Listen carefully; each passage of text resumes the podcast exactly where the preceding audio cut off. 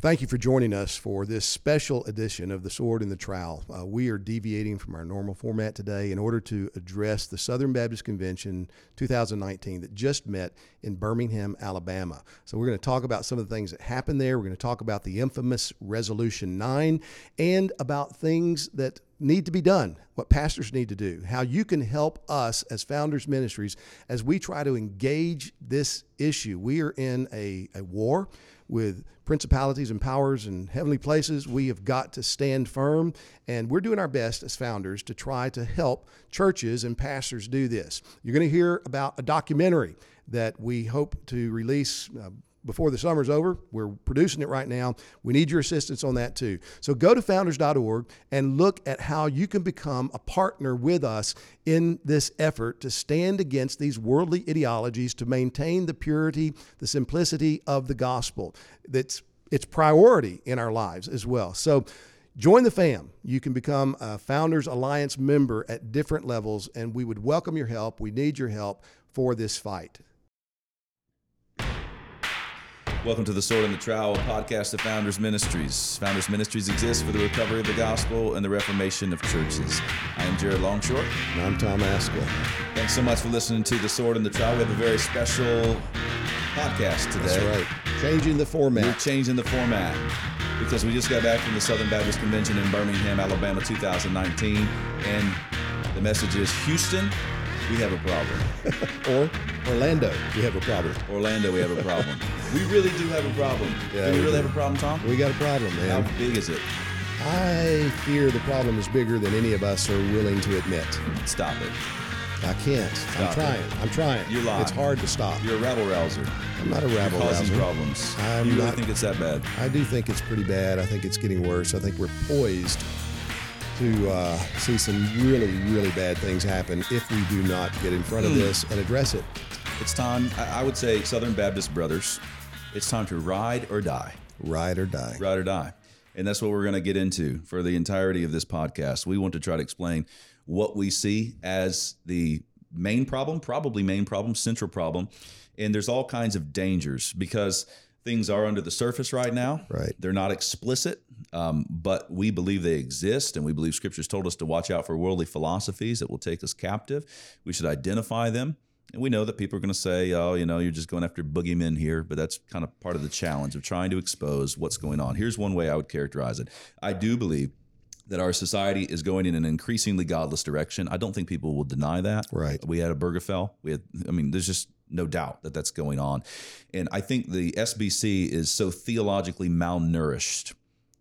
It really doesn't look good for the Southern Baptist Convention. It doesn't seem to me that they have enough theological strength to stand against what's coming, unless brothers do stand up and ride or die. Yeah, I agree with you. And and just like uh, an iceberg, you know, it's it's not what you see in the iceberg that's going right. to kill your ship. It's what's underneath the surface that you don't see. Uh, but the fact that there is something above the surface should sound alarms and cause you to say, wait a minute, wait a minute, we need to go deeper, look look more carefully. And that's the job of pastors, quite honestly. Mm-hmm. We have the responsibility to shepherd the flock of God, which involves not only uh, trying to provide good nourishment and sound teaching, God's word, guiding, helping, equipping, discipling, but also warning and looking out for dangers and protecting the flock from anything that might emerge from within or anything that might come from without to mm-hmm. destroy the flock. And Jesus has warned us this is going to happen. We have a devil enemy who hates us, who wants to destroy the work of Christ in the world. And so we shouldn't be surprised when we discover his fingerprints all around. And right. the SBC is not immune to this. Right, right, right. And so a lot of this came to head with Resolution Nine, this this resolution on intersectionality and critical race theory, and that's getting a lot of attention. And, and we, let's let's address that first. What what we're not saying is that you know there's some there's some great corrupt well um, organized attempt to indoctrinate the SBC in critical race theory. Although that, there might be. That's not what I'm saying. there might be because there is a devil. There is a devil. Uh, that's not what I'm saying. I'm not. I'm saying the the ideology is there. There's a right. worldview embedded in critical race theory Absolutely. and intersectionality, and I am seeing echoes of that worldview. I'm seeing um, patterns of that worldview in the way that people in the Southern Baptist Convention are thinking about particular issues. Right. And so I, there this is where it all came to a head, and you were standing right on the front lines when all of this happened with the resolution. So tell us about that. Yeah, well, it's Wednesday, last day of the convention, and uh, I'm at the founders booth uh, working on some things, greeting people, and I get a text from Al Mohler saying, "Hey, are you going to? Are you prepared to uh, offer an amendment for resolution number nine on critical race theory?" Well, I hadn't read it yet. It had been published in that Wednesday's bulletin, so I got the bulletin. I read through it, and I thought, "Oh man, you know, this is this is going to be a train wreck. Mm-hmm. If this gets to the floor of the convention, as it is, it's going to be a, a real uh, difficulty. Yeah, you're people, texting me, and you're like, "Hey, Al's Al's texted me, said, oh, we want to respond to this amendment." Yeah, so we so. we need to get together on this. So you, I guess I texted you. You came over, brought some other guys, yeah. and so we got together and read through the amendment and uh, started, or through the resolution, started figuring out how do we take this and make it something that would be useful for the convention.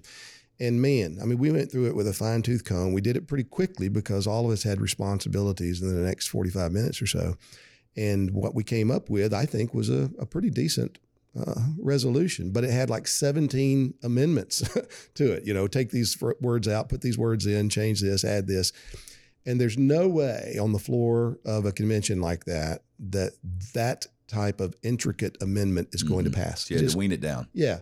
Yeah. Uh, and so uh, going back and forth, texting with Al some and, and talking to some other guys, came up with three additions to the resolution. Mm-hmm. One additional whereas, and then the second part of every res- resolution has resolved. And so two resolved, one whereas. Right. And that's what we decided, hey, we'll offer this. And the, and the main concern in that amendment to the resolution was that the resolution itself did not identify critical race theory and intersectionality as ideologies right. contrary to Christianity, That's contrary right. to Scripture. It didn't say that. It the, the resolution said that people might use critical race theory right. and intersectionality in bad, ways. in bad ways, but it didn't identify the nature of the system of that, the of the worldview that's there, nor did it identify the origins, the origins of right. that worldview. Now, Curtis Woods, who's the chair of the resolutions committee, is a friend of mine. We've mm-hmm. talked about these things. Yeah, he and I talked uh, about them through a connection with you right, a couple of months ago. Right, right. We talked and about critical race theory. What's what's concerning about the fact that your amendment didn't pass, uh, didn't get approved, is that the Southern Baptist now has talked about critical race theory and intersectionality and not identified these them as worldly ideologies, which right. Albert Mohler has clearly done, Neil Shenvi has clearly done, you have clearly done. We've been doing this through founders. That's that's what we want to do. I think you know chemo can be used as a tool, right. Um, but let's identify the nature of it that we don't misuse it right. as a tool. Uh, and then to talk about origins is fascinating. I was trying to speak to the to the to your motion. I was there. I was wanting to do it, but yeah. given the way the parliamentary proceedings sh- shake down, it was somebody had to speak against it before I could speak. So I didn't get a chance. But I wanted to clearly say, hey, the origins of this thing. You know, someone said that we don't have enough time to get to that. We have enough time to get to that. Richard Delgado is a critical race theorist himself. I mean, he is one of the leading critical wrote, race wrote the handbook theorists. on it. Yeah and because of Jarvis Williams at Southern Seminary, he said, I want everybody to read this book. I got mm-hmm. it. I read it. And I was shocked because right up front, he says, Look, critical race theory is indebted to and built upon radical yeah. feminism, the postmodernism of Derrida, and the Marxism of Gramsci. Exactly. And so I'm saying this isn't a fallacy of origins because Delgado says we're built upon these things. Right. And so I really was shocked that we couldn't accept that amendment that you made, yeah. trying to unify the convention. But boy, it was not received as a as a friendly amendment. No, so, I offered it as a friendly amendment. Yeah, yeah. yeah. So let's hear you okay. do that. Let's. Uh, this is what you said on the floor of the convention.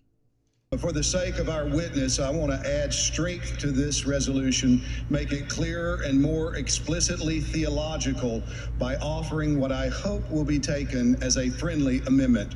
So after the first whereas, I would like to offer whereas critical race theory and intersectionality are godless ideologies that are indebted to radical feminism and postmodernism and neo Marxism, and then add two resolves after the first resolved resolved that we remind Southern Baptists that critical race theory and intersectionality emerged from a secular worldview and are rooted in ideologies that are incompatible with Christianity. And be it further resolved that we repudiate all forms of identity politics and any ideology that establishes human identity in anything other than the divine creation in the image of God and for all redeemed humanity, our common identity, together eternally united to Christ. So that sounds like a pretty good amendment to me. It was very plain. You presented it as a friendly amendment, and then what happens is there's a second to the amendment, Yeah. and then you have a chance to speak to it. Right. And, and again, it was simple. There, a lot more could be said. If we were going to have an extended conversation, I would want to say a lot more than those three additions. Uh-huh. But uh, once that happened, I was given an opportunity to try to explain briefly why these amendments were pertinent. And this is what you said. Is there a second to that amendment? All right, you may speak to it.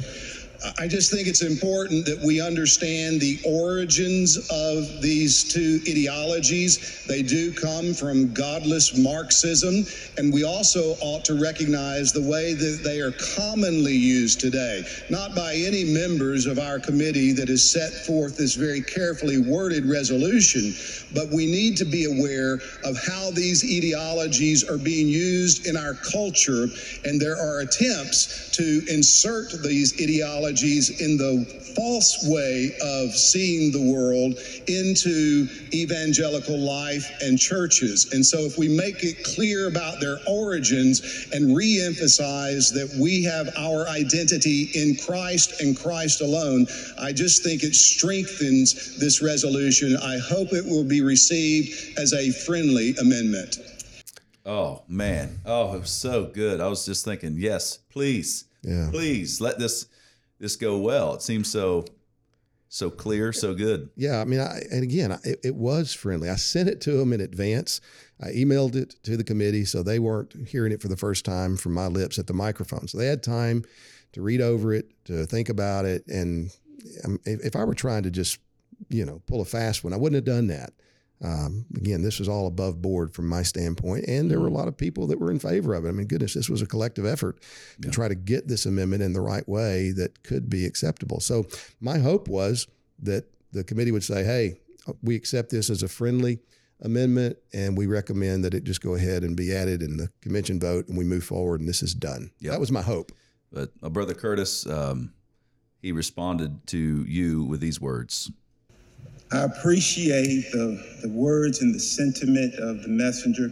Um, we will take this as an unfriendly amendment for this purpose. It is our aspiration in this resolution simply to say that critical race theory and intersectionality are simply analytical tools. They're meant true. to be used as tools, not as a worldview. it's not true. It's not. And we would also say that in light of the time, um, we don't have an opportunity to talk about the origins or, and, as well as the implications of critical race theory. When you begin to think about worldviews and philosophical constructs, the Apostle Paul uh, appealed to the Epicurean sensualists. He appealed to, the rationalists on Mars Hill. But that did not mean that Paul imbibed the views of the rationalists or the sensualist. When Apostle Paul quotes from Epimenides in Titus chapter 1:12, it did not mean that Paul believed that Epimenides' worldview was consistent. What we're saying is that this can be utilized simply as an analytical tool, not a transcendent worldview above the authority of Scripture. And we stand by the strength of this resolution. Yeah, that was disappointing, and uh, you, know, you could hear me speaking. The mic they left my mic hot. I guess uh, it's not true, and, and my point in saying it's not true is that in, intersectionality and critical race theory are not simply analytical tools, which is what Curtis said. I mean, you might use them, and they might be classified as analytical tools, but they are not simply analytical tools. That is patently on its face not true. Yeah. And now Curtis said that it was the aspiration of the committee to say that critical race theory and intersectionality are simply analytical tools. Well, congratulations, the committee did that. I mean that they were successful in their aspirations; those were met. But in doing so, I believe what has happened is the convention has been misled mm. because these are not simply analytical tools. It'd be like me saying, you know, hey, evolution is simply an analytical tool, and we ought to, to use it in a way that is consistent with mm-hmm. the Bible and yada yada yada. Mm-hmm. I mean, we could do that, but if you if that's all you say, you're you're saying technically true things, but you're misleading by the way you say those true things. Yeah. Well, i talked to Al Mohler right after this thing passed. Our, our, amendment was declined, and then the vote passed. Talked to him there on the floor of the convention, and he said what he said in the briefing the day after. He said, "Look, this yeah. is not true. There, there, there's they're more than just analytical tools. Right. There's a there's an ideology. There's a framework. There's a way of viewing the world uh, that's there." and it seems to me that that is at least the conversation. Not not every Southern Baptist is going to have that, but that's the conversation that leaders need to have. Absolutely, because it sounds like we, we can't hesitate between two positions. Is this is this worldview contrary to Christ, the way that Neil Shenvi and you mm. and Albert Mohler have clearly said?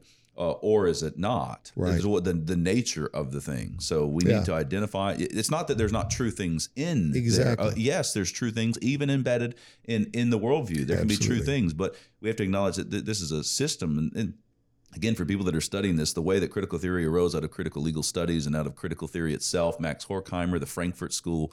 This is there's a there's a line here that those who've opened up the books and considered it can can follow that line and right. see where where things have come from. You know, uh, I wrote an article just a couple of days ago on this. You can find that at founders.org. And also, we addressed this issue and other issues in our recent conference in Louisville. So you can get on uh, the Founders site or YouTube and the Founders Ministries channel there, and you can hear talks that address this as well. Yeah.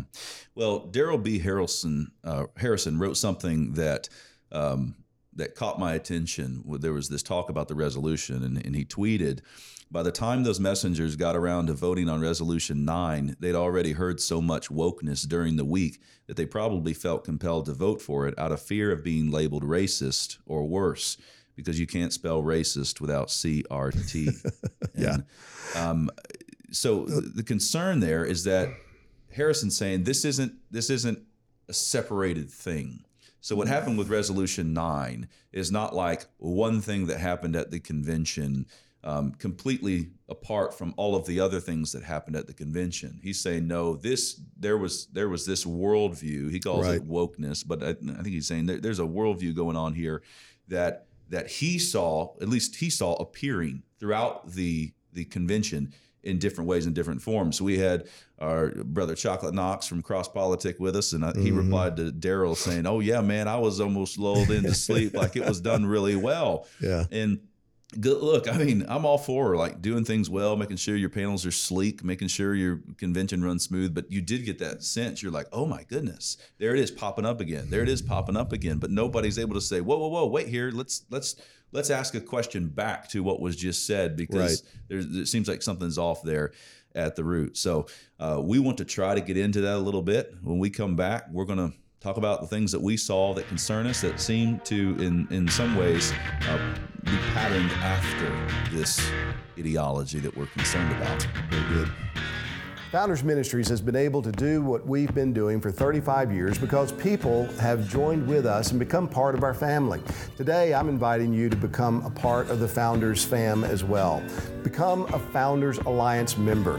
You can do this at different levels as you contribute to the work that Founders is engaged in. By going to founders.org, you can see that you can give at the trowel level, you can give at the shield level, or you can give at the sword level. And if you give at any level, we're going to send you a Founders package of materials materials. We have other exclusive material that we would make available to you as well as you contribute to help us build this ministry for the glory of God. Welcome back to the Sword and the Trowel. Um, we have been talking about the Southern Baptist Convention. We got started by talking about this resolution number nine and some concerns that we have coming back from the Southern Baptist Convention. We are concerned that there's theological malnutrition in the Southern Baptist Convention. We're concerned that there's uh, worldly ideology growing in yeah. our day and seems to be uh, influencing the Southern Baptists, uh, at least to some degree. Much of it is at the presuppositional level, or it's in you know egg form. That but that egg is cracking, and we're concerned. And so we're trying to identify that and point that out. How would you, Tom, summarize generally what when you got done with the Southern Baptist Convention, what were you concerned about? Like, what is the big concern? Having seen the panels that you did, heard the talks that you did, walked through it. Yeah, well, the, the theme of the SBC this year was the gospel above all. And that's great. And what God's done for us in Christ is uh, above everything else in terms of what we believe, how we live. It's the most uh, significant reality in the world, changes everything. So we all know that. We all believe that. And to, to hear that as a theme, I'm thinking, praise God, the gospel above all. But then we have all these panels on, okay, what are secondary matters uh, for Southern Baptists to not get all exercised about? What's primary? What are uh, the relationship of churches to uh, sexual abuse? And what are the relationship between men and women? What can women do? All of these different things are discussed, which are right and, and proper. We should discuss them. But in the discussions, there was a recurring omission. You know what was missing in those conversations? What's that? The gospel. Mm. I mean, I think it was assumed. I think it was assumed. And so we weren't really given much help to think about here's what the gospel is, and here's how the gospel applies to mm. men and women's issues, to the sexual abuse issue, to uh, how churches are to function with other churches in association. And again, I don't think anybody's denying the gospel, but it's the same thing that we've been harping on for a long time here at Founders that the gospel seems to be assumed. And when you assume the gospel, you're just a step away from losing it. Yeah, it, it um, and and it seems that that kind of thing creeps in slowly. I was surprised. See, Mark Dever uh, was listening to J.D. Greear's sermon there, and something struck him as concerning enough that Mark uh, tweeted out this. I recently heard someone say the core of the gospel is God's commitment to protect the vulnerable. Yeah. What do you think? And he's he's quoting from Greer. The, the presidential sermon. Yeah, and and so uh, again, I, I don't know what Mark would say here, but it sounds like something struck him enough. to Go, is this right? Is this is it is it God's commitment to protect the vulnerable, or is it that they're God saves sinners who are undeserving, unworthy? You know, there's it Yeah. just seems like there's a grid there that's coming about. Because and the problem is there really are vulnerable Absolutely. people that we want to love and that we want to care for and that's a that's a theme we see going through scripture but it seems like some of these this worldly way of thinking is kind of working its way in Yeah, and it's not that JD d- denies the gospel. He he was Right. very clear about the essence of the gospel in that same sermon. But whenever you then take a turn and make that statement, you're not applying the gospel. You, you're actually saying something different than what you've just previously said about what the gospel is. yeah something similar to that came up uh, in in one of the panels that uh, about Jesus using his privilege. So it was in the context of kind of talking Yeah. about this, and then and then he di- in the language is well he did this for people that couldn't have relationship with God. Well, the problem is like the reason you couldn't have relationship with God is because you rebelled against God. You're, you're depraved. This is what was said in that in that play it.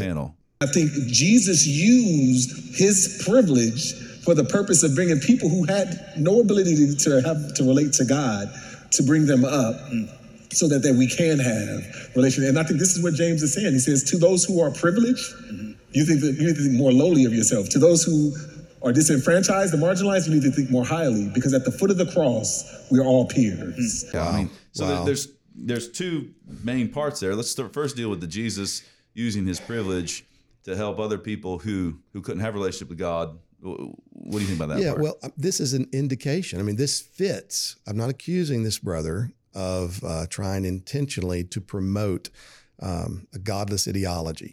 Okay, I'm not accusing him of that, but he is using language that comes out of godless ideologies in order to explain the incarnation and atonement. White privilege. Yep. Invisible knapsack. Yep, there it is. She's a feminist. She's very clearly. Uh, the, the oppressed, those who are marginalized, you know, all I can't of remember this. her name. McIntosh, right? What's that? Who's Peggy that? McIntosh. Is that her name? Uh, yeah, yeah, that yeah. developed white white privilege and the invisible knapsack. Right, right, right. Anyways.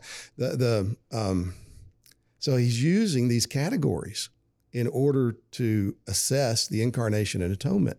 Right. And man, you just you, you you it's you can't do that. I mean, you can't do that. Oh, Jesus used his privilege. Jesus used his privilege. Jesus is God.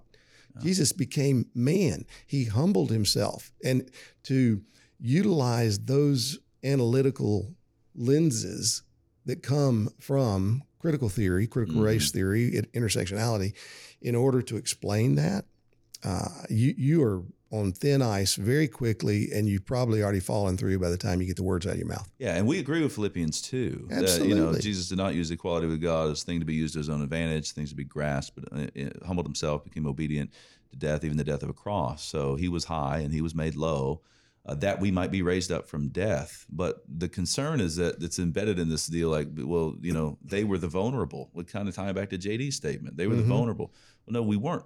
We weren't vulnerable. We were rebels. we were rebels Yeah. against God. And yeah, w- were we blinded? You know, absolutely we were blinded, but we were blinded because of our sin, because of Right. what we were done. Uh, we we were not victims. Nobody was oppressing us, we were keeping us not, from God. We were not victims. That's right. We we were those who were given everything and and rebelled against God. And I think I think Jared, this this is a good example, uh, one among many that happened last week at the convention, of displaying the kind of concerns that we have. People are thinking this way, importing their thinking into the scripture, laying it over scripture, then using scriptural language in order to say, "See there," and man, you you just you're not going to get the uh, the engine of critical theory without getting the whole train unless you are consciously just chopping it off, chopping it off, chopping it off. Yeah, I, I don't know if he was referencing James, somebody on the panel, or if he was James the Bible. But he said this is the other thing. He said Yeah. if you're privileged, um, you know, then you. I think he said you need to think less of yourself. If you're disenfranchised, you need to think more, More highly of yourself. Highly. What Maybe James five. I was trying to think about it too. You know, where the rich are warned about trusting in their riches, and they need to weep and wail because they live their lives trusting in their riches, and there's a day of judgment coming. Uh, they did oppress those uh, who they took advantage of. I mean, James clearly teaches that, but I don't think you take from that passage the idea that hey, if you've been marginalized, think more highly of yourself. Yeah, no, but the, and this is a panel on race, and so the whole conversation was about majority groups and minority groups. Yeah. And my, my concern is there. Well, if you lay if you lay over privileged and disenfranchised, I have no problem with acknowledging the history of racism in our land and the in the residue, the fruits of that great of slavery and then Jim Crow, and and it wasn't nearly as long ago as people want to claim. So I'm, I'm all for that. There's still there's still dynamics in our society that are birthed right out of that Mm-hmm. and, and do concern the privileged and the disenfranchised. But, but my concern is that that does what if you're disenfranchised and you're in absolute rebellion against God? Yeah, yeah. Like, do you does that Think person should that person think more highly of himself? What if you're so it's like what's the frame? What's the categories? So what if you're a privileged person and but you you love the Lord Jesus Christ with all your heart, soul, mind, and strength? It, it seems to be there's other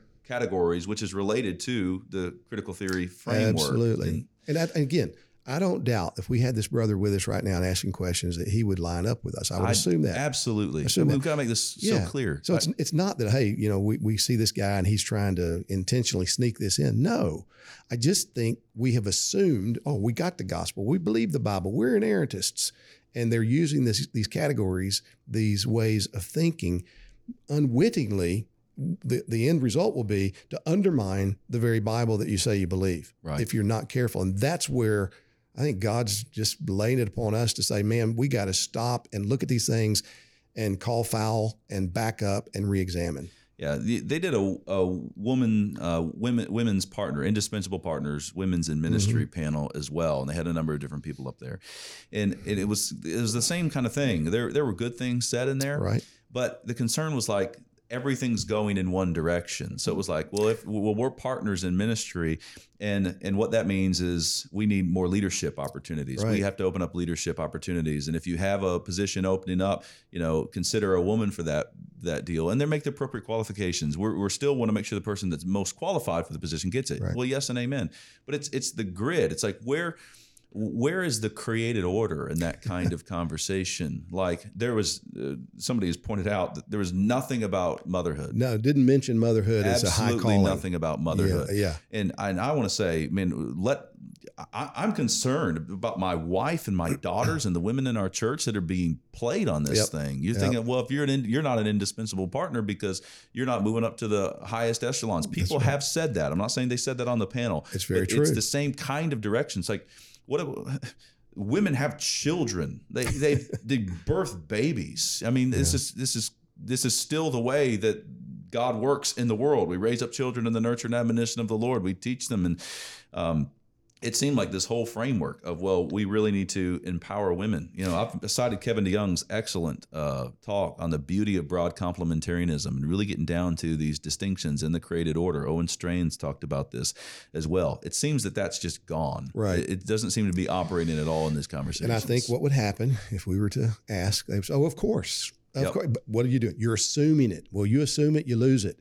And it does demonstrate what appears to be the a, a, a fact that we're being trained more, we're being shaped more in our thinking and outlook by something other than the Bible. Because if we wanted to take the Bible and ask the question, okay, what does the Bible say about women? What does the Bible say about the the gifts and responsibilities, privileges, opportunities for women? You're not going to have that conversation and omit motherhood. Mm. You're just not. Mm. And Oh. motherhood's going to be high in that conversation. And it was completely left out of the panel. Again, don't misunderstand us. I mean, you're not saying, I'm not saying that all these people think motherhood's wicked or bad or Nope. you know, incidental. They're not. we're just there there are definitely two different tunes being sung. Absolutely. We're marching to t- the beat of two different drummers. And we're look, we're brothers and sisters in Christ, and so I'm not saying you're denying the deity of Christ. I'm not saying this that kind of things. This is this is going to be a another thing woven in, and we, we'll get to it in a minute. But this kind of that added to these concerns that we have is. Uh, you know that's secondary. That's tertiary. Don't Right. bring that up, brother. Like that's right, yeah. We've got unity, and we can't talk about these things outside the Baptist faith and message. That that's a whole nother thing. We've got to talk about these things. Absolutely. Somebody's got to say, "Well, well, well hold up, Yeah. hold up." We just had a panel on women in ministry, women being helpers, and I, maybe there was talk about uh, wives helping their husbands. I don't remember that being a strong theme. I don't remember Yeah. it being strong about your may have been helpers suitable. yeah. Here, here's what you do. So much of it was in the direction of well. You know, um, hey, I incorporate women into the sermon preparation process, and we look Yeah. for opportunities to raise women up, and we look through our openings in the church and think where where um, you know where these things should should be. There was talk about um, women in the in different conventional leadership positions, and while I, I was grateful that one of the ladies on there, and one of the best things that were said was like, no, it, it wouldn't be wouldn't be appropriate or right to have a woman be uh, SBC president. But it did go on to say, you know, basically everything else is is is open. Well, I do think there again we're missing something about the created order, right? This is Kevin DeYoung. He talks about the posture of, of men as leadership and the pro, uh, posture of women is helper, and that has implications for the way that we think about even denominational positions. Um, it was asked on another panel, um, how do you feel that all the entity heads of the Southern Baptist Convention are all white men? And Yeah. again, you ask these questions, you're like, Where's the question come Ah, from? It's like what's going on underneath of this Right. kind of thing. Um, Isaiah talks about the what happens when children and women Mm-hmm. rule, and people don't want to just say that text. Well, it's there; it has implications. Um, you know, the the implications of um, woman was not man was not made for a woman, but woman for man. These aren't mean things, but if you bring them up in this context, it's like, oh no, I mean, how could you not have a woman be the president of the IMB? It's like, Yeah. well, I don't think that would be the best thing. I really don't. And and my my read is there's there's something else. There's other glasses that many in the Southern Baptist, especially leaders, are wearing that they're not they're not reading it the same way um, that yeah, I am. Yeah. And uh, folks would say, well, I would hate to be a woman that you approve of. I'd be scared That's to been be said. a woman That's that been you said. approve of. Uh, Beth Moore said that in response to Owen's article, which I thought Owen was gracious in that piece. Um, you know, you and Al Mohler and Owen have been accused of bullying Beth Moore, Mm-hmm. um, but we tried to deal with that. You find it at founders.org. A lot of this is related to our manhood conference. So Founders held a held a held a full day of mature manhood, and um, it wasn't enough. it- Need a week, maybe a year, maybe a decade. Owen, Owen, oh my goodness, Owen Strachan uh, talked about doing. he served us Grand so, Slam. He served us so well. Grand and, Slam. And he wrote that he's he wrote on Twitter that he's going to address the um the the theme of uh what was it Warrior King. War- yeah. yeah. I'm going to address the Warrior King The motif theme. in the, the motif scripture. of Warrior King. This is like classic biblical theology. this is nothing. This is like PhD seminar, Warrior King. Jesus comes across the head of the serpent. You know, I came to bring not peace but a sword. And, yeah, and, but that's so triggering. but- and then at the end of the book of Revelation, sword coming out of his mouth, blood in the streets. But, Jared, but no, please, you have to bring that that's up. just the Old Testament, man. I mean, he got raked over He the did. coals. Another He- indication of where we are. He's getting pressure from people, like, "How could you do this?" And I'm going, "What in the world?" Yeah, if we stay on this path, then we're going to have to do Thomas uh, Jefferson on the Bible.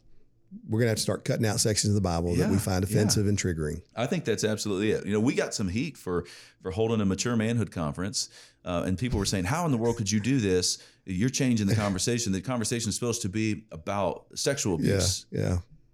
yeah, I said, "What is a man who abuses a woman other than an immature man? exactly. What is a man who covers up sexual abuse in the church other than an immature man?" And I get it. That that's happening. Let's stand up and say, men, do something about Right. it. Put an end to this. But even even even in there, I heard some of the narrative like was like, you know, what we need right now is not men standing up and saying it's not going to happen here, and not men standing up and saying, you know, we're going to put an end to this, and not men standing up and say, hey, there should be strict civil punishments for this, calling the civil magistrate to to make sure the the rules of biblical justice are followed, and then make sure that the punishment is significant and squared with the crime, and looking to Scripture to consider that punishment. It's funny that was like, no, not that. What we need to do is to believe women.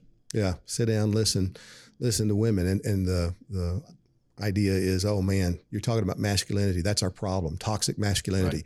Our problem is not toxic masculinity. Our problem is a lack of biblical masculinity. Absolutely. And biblical masculinity does listen to women. I've tried to clarify this as I was talking to people. Yes, the world's saying we need to listen to women. And and you know what? They got that right. And Yeah. that's been said and that's right. So we need to listen to women more. There are there are wicked men who are going to disregard and they're not going to call the police when they see the difference between sins and crimes. Mm-hmm. All of that needs to be addressed.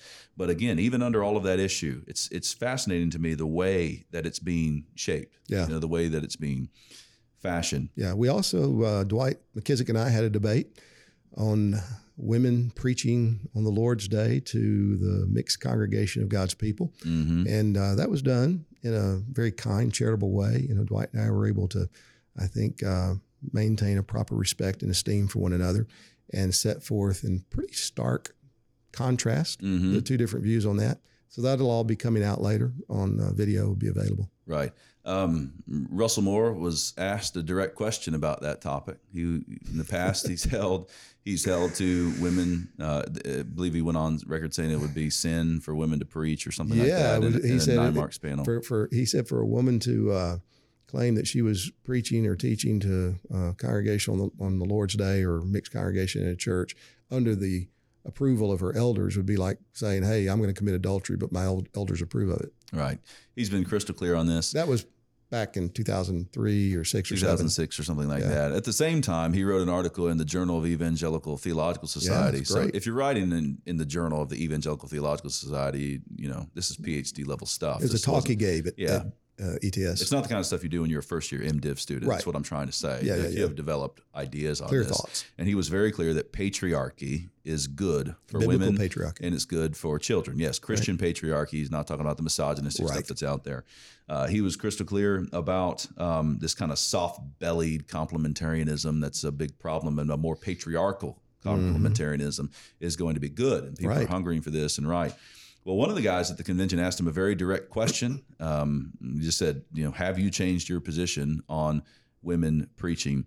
And uh, this is how Dr. Moore responded. What I would say to you is this I have very strong convictions about biblical complementarity, that God has uh, gifted both men and women for service within the church, and that God has distinctively given callings to men and to women in some specific ways. But the question was, no, the question was, do you think women should preach or not? That was the question. I have no problem with a man that stands up there and says, "Hey, you know what? I changed my Changed mind. my mind. I changed my mind, man." Yeah, I've I've come to a different conclusion. That's okay. Amen. You know where that guy's going to lead you. Right.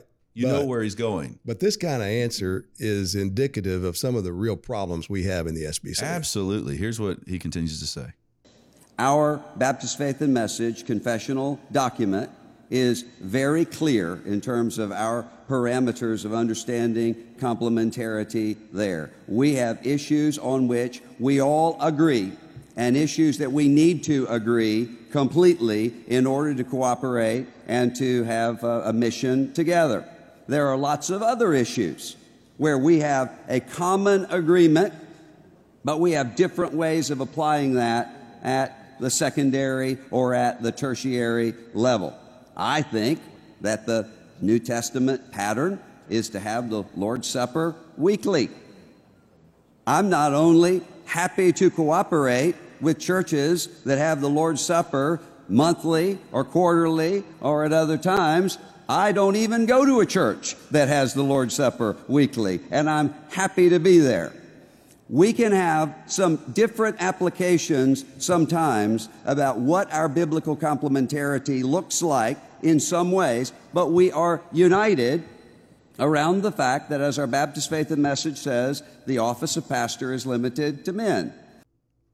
But have you changed This, your mind? No, no, so you got to understand. This is like high level, smooth operator. Obfuscation. This is this is this is high level stuff, man.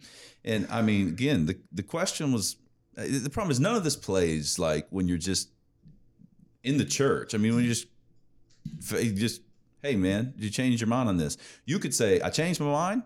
I think women can preach. You can say I still think that women shouldn't preach, but maybe I shouldn't have been so harsh Yeah, back then. yeah. You say, you know what? I'm confused. I'm in the middle. Yeah, I'm I, I, I'm I'm I'm in movement. I don't know. But this is nothing. Start talking about the Lord's Supper. How many times you take the Lord's Supper? I Yeah. I'll work with. It's disappointing. It's extremely disappointing, and the problem is I have no idea. Like I don't know who this man is. I Yeah. don't. I don't. I he's uh-huh. the leader of the Ethics and Religious Liberty Commission. And I, I love him as a brother. I don't, I don't. I'm not saying anything there. Oh, Russ I just don't sharp. know. I don't know what what what are you going to do next? And you're not going to tell us what you do next if we ask you another direct question. Well, yeah. When when Russ was uh, elected to this position as the head of the ERLC, I told him, man, I think God built you for this. You know, he's a clear thinker. He understands political processes, and I really thought this is going to be great. But the way he now the last two SBCs has treated messengers from churches that have asked simple questions Mm. is uh, very concerning. I'm thinking this is Southern Baptist churches support. We finance the Ethics and Religious Liberty Commission. We pay the salaries of Russ Moore and his staff. We deserve to be treated better. That's not all he said. He said more. He goes on. What I would say to you at this point, and what I would probably say to myself in 2007, a lot of things I would like to say to myself in 2007, is to say that complementarianism requires complementarity. And that means that we need both men and women serving in every biblically appropriate way.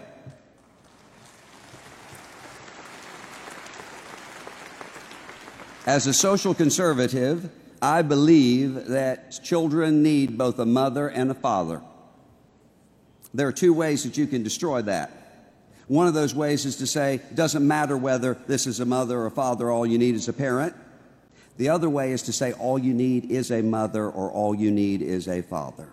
We need both fathers and mothers within the Church of Jesus Christ, and we live in a denomination where we have firm convictions on biblical complementarity, but we are the denomination that was sending out Lottie Moon and Annie Armstrong before women could vote in the United States of America. We, you know, we, uh, I agree. We need fathers and mothers too. Where was all that talk about motherhood and the panel on women as helpers? You know, if the question that was asked of Dr. Moore was a virus, the answers that Dr. Moore gave would be in no danger of catching it.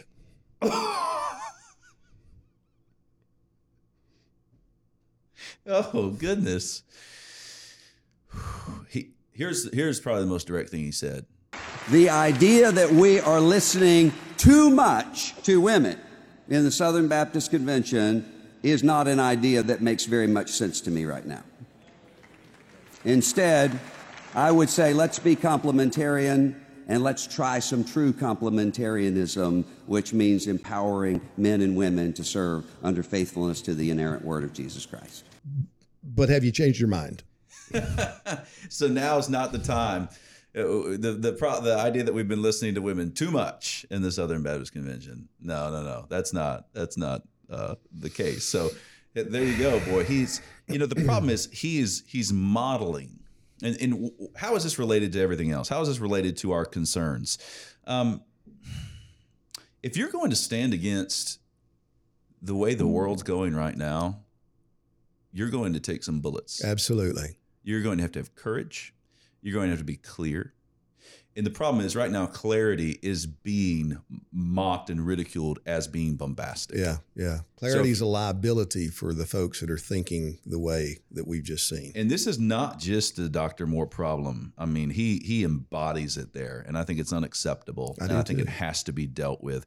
But that works its way down. And so, and then the case is, well, anything that's outside of the Baptist Faith and Message 2000, I'm not going to, you know, I'm not going to talk about. And it's very clear that the Baptist Faith and Message line is drawn at pastor. It mm-hmm. is not drawn at women preaching. And I don't, I, you know, this struck me. I, I know of one man I know two men. You and Dr. Al Mohler are the two men that said, I don't think women should preach. There might have been another one that I didn't mm-hmm. hear. But the mm-hmm. majority of the panels I heard when this question came up, and it came up a, a lot, was, you know, I, I am. I think the office of elder is reserved only for men. I, resi- I believe the office of elder is reserved only for men, and that is a question that that is a point that's not in contention at all right now. Right. That's right. And I'm just wondering why why are men only saying that? Why aren't we saying more? There was no talk about broad complementarianism, the beauty of it. There was no Kevin DeYoung explanation of that. There was no created order conversation. It happened at the Founders Manhood event. Right. It's not happening anywhere else. And I think, okay, so yeah, Dr. Moore just really, just absolutely illustrates what's going on. But I'm concerned that that kind of way of operating is deeply embedded in in the Southern Baptist Convention in the way that we function, which means we're just going to be. I I think we're just going to be played, played, played down the road if Yeah. that doesn't change. Yeah, the, we have to decide whether or not we're willing to be ridiculed and scorned by the world for the sake of Christ. And we've talked about this a lot uh, on the sword and the trowel, written about it. It's in our conversations. Uh, I put it like this: the most important and controversial verse in all the Bible is Genesis one one. Mm. God created this world. This is His show, and so we are under obligation to start with that, to recognize that, and then to try to understand what rules has He established for His world, for His church, for His image bearers, and how do we best line up with those rules, recognizing that what He has given to us is not only right, it's good. Yep. It will be good for us. That's right. And that, uh, to, to say that today is oppressive language. You're a misogynist, you're a racist, you're a bigot, you're a homophobe. If you just stand up and say, hey, look, this is God's world, let's live on the basis of what God has said. Yeah. Here's my solutions. I'd start with rejoice. Number one, rejoice. Because um, God is on the throne, Jesus is king. There's some really sketchy stuff going on, and you're going to get all kinds of heat for even listening to this and sharing this and all that other kind of stuff. Uh, but rejoice in it and join us in rejoicing. Yeah, like we, it- it's time. It's time to actually engage and do so with joy. Number two, read your Bible. Number three, pray. Number four, study the law of God because we're getting duped on it left and right. Get We have and- a new book. Law and Gospel, Ernie Reisinger. It's right here. Get it, read it, study the law of God. Number five, consider again the relationship between the church and the world. Hmm. Identify that. Is the church influencing the world? Is the church taking its marching orders from Christ and preaching a gospel and preaching truth to the world? Or, or, or are we kind of taking the world's principles, warming them over with scripture? Number five or six, I don't know what it is. Take courage. Be clear and be honest. If you're asked a question that is going to somehow put you in a bad position, just tell the truth. Yeah. Just take courage to do that and be humble. Be humble about it. We're you're going to be accused of all kinds of stuff. Let's stay humble. Pray for our brothers and sisters there. There's my little. There's my Yeah. What are yours? Well, I just kind of fill yours out because it's I would say the same thing, but you got to study. You got to study. Try to understand the the scriptures. What does the Bible say? And again, start with Genesis 1 1. Don't assume you understand Genesis 1 1. Start with Genesis 1 and read and, and contemplate what it means to be a creature made in the image of the only creator this world has. Mm. Study the gospel. What does it mean that this creator against whom you have rebelled and you have offended has in mercy and love and grace given up his only son in Mm. order to redeem you to himself get that clearly inside of your thinking so that as you begin to then try to understand what's going on in the world that you're doing so from a perspective of one who's been created by the creator in the image of the creator redeemed by the son of the creator and now in right standing with him and Mm-hmm. you have all of eternity in front of you reconciled to god so you have every reason to be full of joy Mm. hope confidence. We're not fighting this battle with a sense of doom and gloom. Oh no. Listen, the SBC can be uh, wrapped up and thrown onto the ash heap of human history, and the kingdom of God will not miss a beat. Mm-hmm. And we need to know that. Now, is the SBC worth fighting for? Yeah, I think it is. Yep. And we need to keep it in perspective, but it's worth fighting for. So I would say to my fellow pastors, particularly brothers, we cannot afford to be uninformed anymore. We- We have to learn. We have to say, okay, I need to go to school on this. Founders has been producing lots of material. Founders.org. You can get articles on all of these issues that we've touched on today. Uh, Neil Shenvi, in his apologetics website, has done really good work at reading the highest level academic arguments for things like critical theory, intersectionality, explaining them, issuing warnings against them, showing how they're seeping into evangelical life. Uh, listen, learn, get educated, and then decide okay, uh, how do I protect my church? How do I shepherd my flock through this? Because that's our primary responsibility. It doesn't matter primarily what happens out there in other uh, connections or associations of churches. What happened? What what is primary for me as a pastor is what happens in the congregation that Christ has placed me in to shepherd. So that's primary. But then we do have to ask the question: What about the association of churches in the SBC? Right. You know, not every church is going to be like ours. That's fine. You know, we we understand that. We're not looking for every church to be exactly like ours, you know, we, or, or else we're not going to cooperate with you. But there are some boundaries, and if we're going to say, well, the boundaries are only the uh, Baptist faith and message, and uh, we shouldn't say anything about anything else outside of that, then we're going to have some pretty boring conversations. We're not going to sharpen one another as we ought to sharpen one another. So if what we are saying and our assessment is accurate, Mm-hmm. that we are being infiltrated within the SBC by ideologies that are godless. Not that anybody in particular is intentionally doing it, but it's happening because the devil's doing it. If that's accurate, then brothers, we're going to have to stand up and say, okay, uh, Ride or die. ride or die. SBC, we have a problem. We do have a problem. Founders Ministry is going to fight. We're going to fight, and we've got a project underway that we think is going to be incredibly helpful. It's going to be this. huge. It is significant. It needs It's a help. documentary. a documentary a on video. what is going on. And we're putting it together. We want to make it available for free to every Southern Baptist pastor, but somebody got to pay for it. Somebody got to pay for it. So- fam, Yeah. fam. Help we need us. some fam. Help us. If you want more information on this, contact us. We'll tell you. God willing, we're going to have some information uh, getting out over the next couple of weeks. Oh.